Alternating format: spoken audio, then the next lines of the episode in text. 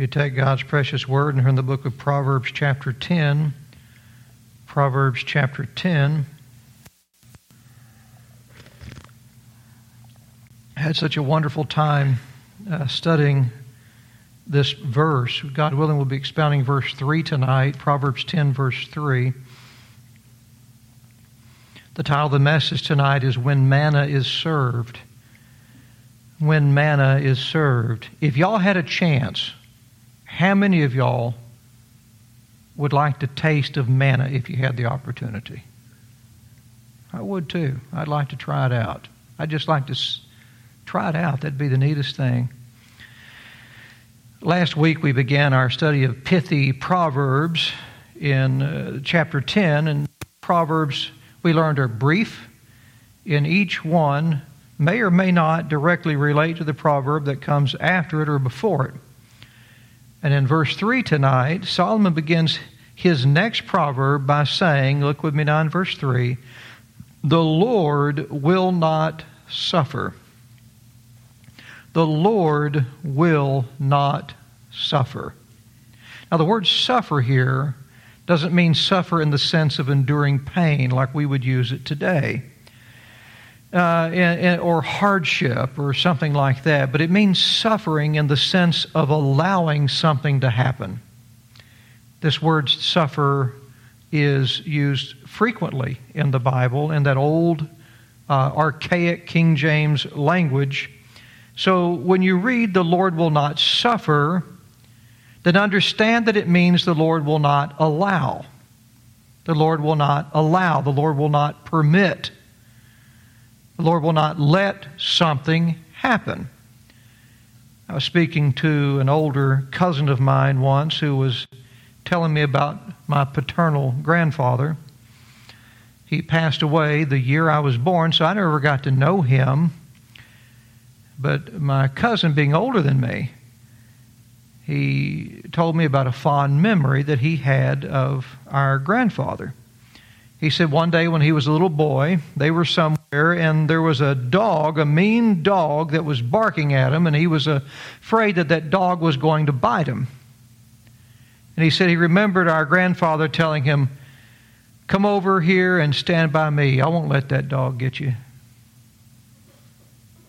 And a memory like that, it's, it's a precious thing for uh, you know, a child to, to have, especially if the, the grandfather died when they were young and they don't have a whole lot of memories, they can always remember that that grandparent saying, I'm not going to let that dog get you. Come over here by me, I will protect you.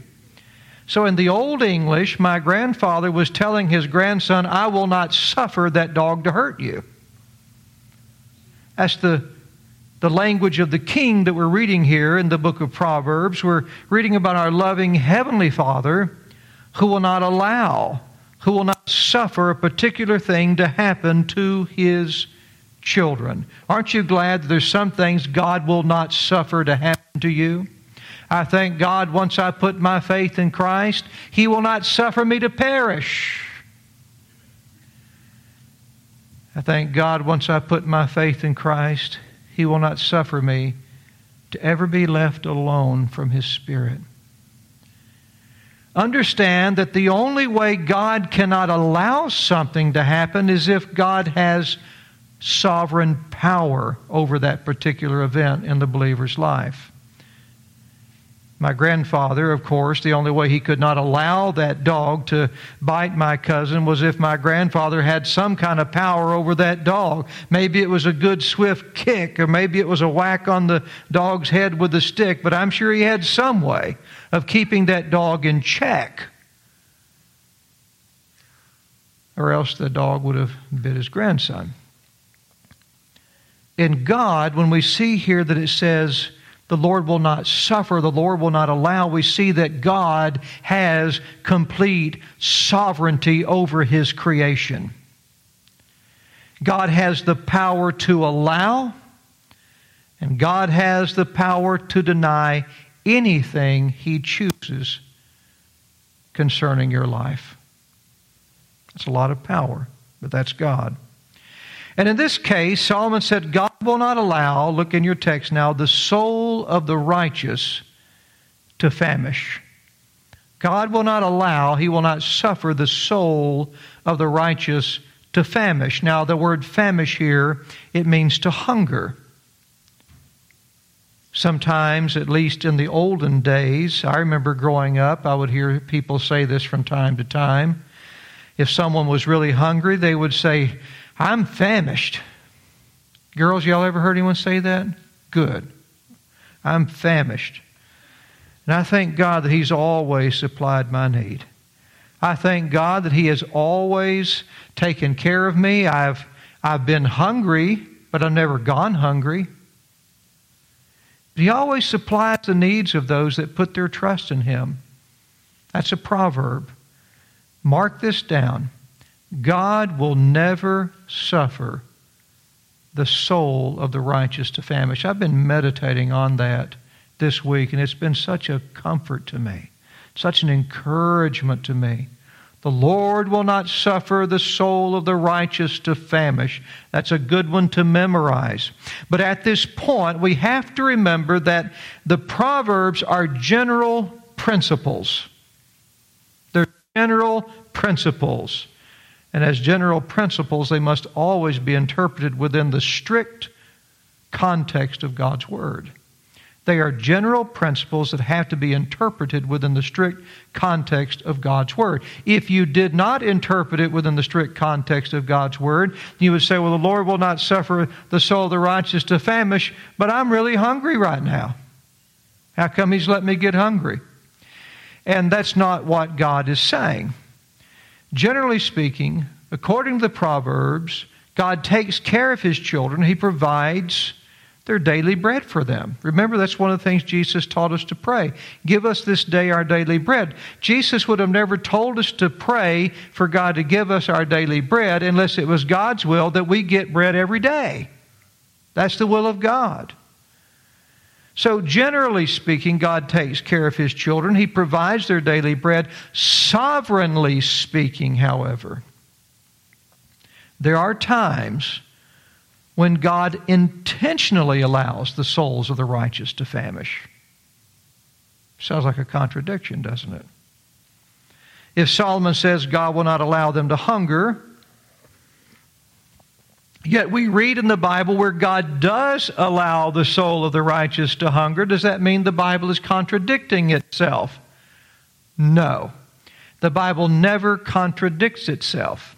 So if you read here in the Proverbs that the Lord will not suffer the soul of the righteous to famish, yet you read somewhere else that God will suffer them to famish or suffer them to hunger, the Bible is not contradicting itself, it is explaining itself. It's where the general principle of the proverb gets defined by the, specific, the specificity of the text in the other place. Let me give you an example. Listen to what Moses told the children of Israel in Deuteronomy chapter 8, verse 2. He said, And thou shalt remember all the way which the Lord thy God led thee these forty years in the wilderness, to humble thee and to prove thee, to know what was in thine heart, whether thou wouldest keep his commandments or no. And he humbled thee and suffered thee to hunger. See that? And by the way, the Hebrew word translated hunger here, suffered thee to hunger, is the same Hebrew word translated famish in Proverbs 10:3 tonight. So he's saying, He suffered thee to famish and fed thee with manna I don't know if you're turned there tonight, but if you're taking notes, you, want to, you would definitely want to write this down uh, in your margin. Uh, you would want to write down uh, Deuteronomy 8 3.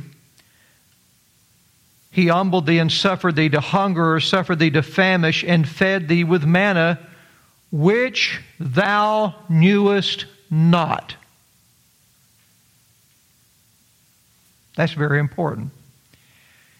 He didn't say he suffered you to hunger and fed you with manna and stop. He said he suffered you to hunger and fed you with manna which you did not know. Why is that important? We'll learn here in just a moment. Why did he do that? Why did he give them food they didn't know anything about and made them suffer hunger before he gave it to them? He goes on to say that he might make thee know that man doth not live by bread only, but by every word that proceedeth out of the mouth of the Lord doth man live. Moses specifically said that God suffered Israel to hunger, that suffered them to famish. So this appears like a total contradiction against what we're reading tonight in Proverbs 10:3 which says the Lord will not suffer the soul of the righteous to famish. But again, it's not a contradiction, it's an explanation. You see, when God led them into the wilderness where they had no bread, God did not allow them to hunger in the sense that God did not meet their needs. Remember, He gave them manna. God met their needs. He put up with them in the wilderness for how many years? 40 years. Now, if he didn't meet their needs in the wilderness, they would have never survived 40 years in the wilderness and made into the promised land. So God did God suffered them to hunger, not in the sense that he didn't meet their needs. No, just the opposite. God allowed them to hunger so that he might make them know that man does not live by bread only, but by every word that proceeds out of the mouth of the Lord does man live. You see, by, by, by depriving them of food, they were forced to look to him and take heed to his word in order to live. And what happened when they obeyed his word? They gathered up manna that God sent down from heaven, and they ate manna that nobody had ever seen before, that they had never experienced before, that their fathers had never experienced before. So God caused his people to hunger that he might cause them to eat. Are you catching that? I, he suffered you to hunger and gave you manna. Now, if you start making that connection there, you're going to start getting a blessing. God caused them to hunger that they might eat. Specifically, He caused them to hunger for things, to be deprived of things that they knew, so He could feed them with something that they never knew before. Isn't that good? God calls his people to hunger that he might cause them to eat, which means God did not suffer them to hunger in the end, but to eat bread they would have never known had they never known hunger. Moses said again in verse 3, he said, He fed thee with manna which thou knewest not. Here's a kingdom truth. We are often deprived by earth so we can be supplied by heaven. We are often deprived of earth so we can be supplied by heaven. Sometimes we can't experience the manna until we experience the hunger. That's what happened to Israel. So God sometimes deprives us so he can provide us with something far better in value. The apostle Paul told the Corinthian church in 2 Corinthians chapter 11 verse 27 that in his service to God he had been quote in weariness and painfulness in watchings often in hunger and thirst how about that what happened? God suffered the soul of the righteous to hunger. Paul suffered in hunger and thirst, in fastings often, he says, in cold and nakedness. And then, after telling them what all he had suffered for the gospel's sake, he then told them that he considered his sufferings something to be thankful for. Do you know why? Because by being deprived of earthly things, he was supplied with heavenly things. God did not suffer the soul of the righteous to famish. He suffered him to famish in earthly things. He supplied him with heavenly things. You see, God's strength was made perfect in Paul's weakness. And Paul knew what he lost in this in this world for the gospel's sake, he knew that there would be much greater eternal reward in the end. So God suffered Paul to hunger. God suffered Paul to be improperly clothed at times because it tried Paul's faith brought God glory through Paul's persistent obedience to him through his sufferings, and it allowed Paul to experience the power of the grace of God in his life, which he otherwise would have never known.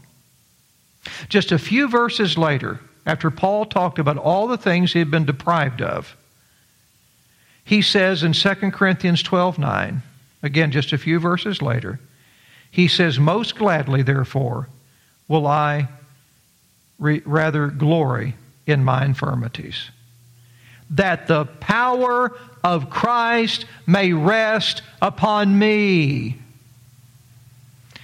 He said, Brother Richard, he suffered Paul to hunger. Yes, he suffered Paul to be empty of some earthly things so he could be filled with some heavenly things. And Paul said, I've been deprived of one, I've been supplied of the other, and I would much rather have the other. God did not suffer the soul of the righteous to famish. He rather deprived him of one that he might supply him of that greater thing. God suffered Paul to be weak so that Paul may know a superior strength he would have never known had he not known weakness. God deprived Paul of strength that he may supply Paul with strength. You see? Physically, Paul was deprived of strength. Spiritually, Paul was supplied with strength. So, does God suffer us to hunger? Yes. Does God suffer us to hunger? No. He suffers us to be deprived by earth that we might be supplied by heaven. He suffers us to hunger for the bread that we do know so that He may fill us with the bread that we don't know. I believe many people who've lived a, a close walk with God, at least for, for a number of years, would be able to testify to what Paul's saying that it was the loss of something in their life that actually supplied something that they desperately needed. It was God depriving them of one thing that enabled them to be supplied with something far better. Fanny Crosby was deprived of vision, but she was supplied with much greater vision so that the things she saw doctrinally are still with us musically today. And had she seen with her eyes and not seen with her soul the things of God, then she, being dead, would not be speaking. He does not suffer the righteous to famish. Look now back in your text. But he casteth away the substance of the wicked. So here's how all this works out. The wicked can become very wealthy very quickly. The wicked can appear to be strong and even invincible at times on this earth. Just look at the drug cartel. Just look at some of the political powers that we have. And, and, and so the wicked can have plenty of earthly bread for a time. Plenty. They can have plenty of earthly strength for a time. They can have plenty of earthly influence and wealth for a time. But what God does for the wicked soul, or the soul of the wicked, is the exact opposite of what God does for the soul of the righteous. Let me repeat that again. What God does for the soul of the wicked is the exact opposite of what God does for the soul of the righteous. You see, God allows the righteous to be deprived of earth supplied by heaven. Exact opposite for the wicked. God allows the wicked to be filled with earth and deprived of heaven. Repeat that again. God allows the righteous to be deprived of earth and supplied with heaven, but God allows the wicked to be filled with earth and deprived of heaven. Now, I tell you what, I know which one I want. He fills the soul of the righteous. The soul of the wicked, the substance of that wicked soul, he casts away. Solomon didn't say God wouldn't suffer the wicked to have substance. Notice that. You can't cast away substance unless they have substance to cast away. So don't misunderstand what Solomon said. He said God cast away their substance. So the wicked gain substance that will inevitably, be lost.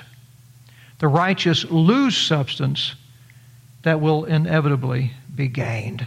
Isn't that amazing? So that in the end, the righteous are filled and the wicked go hungry. Remember the story of the rich man and Lazarus? There's a good example of that. The rich man fares sumptuously every day. He's clothed in purple, his belly's full. God allowed the rich man to be filled with earth. Here's the righteous man, Lazarus. He's sitting outside the gates, and God suffered his soul to famish. With one thing, anyway. But Lazarus was a righteous man because he made it to Abraham's bosom, he made it to heaven. And then Abraham said, when, when you were here, you, you had it good, and Lazarus had it bad. But now look, you're tormented and he's comforted. What happened? God allowed the carnal man to be filled with earth and deprived of heaven. He allowed Lazarus to be deprived of earth and filled with heaven.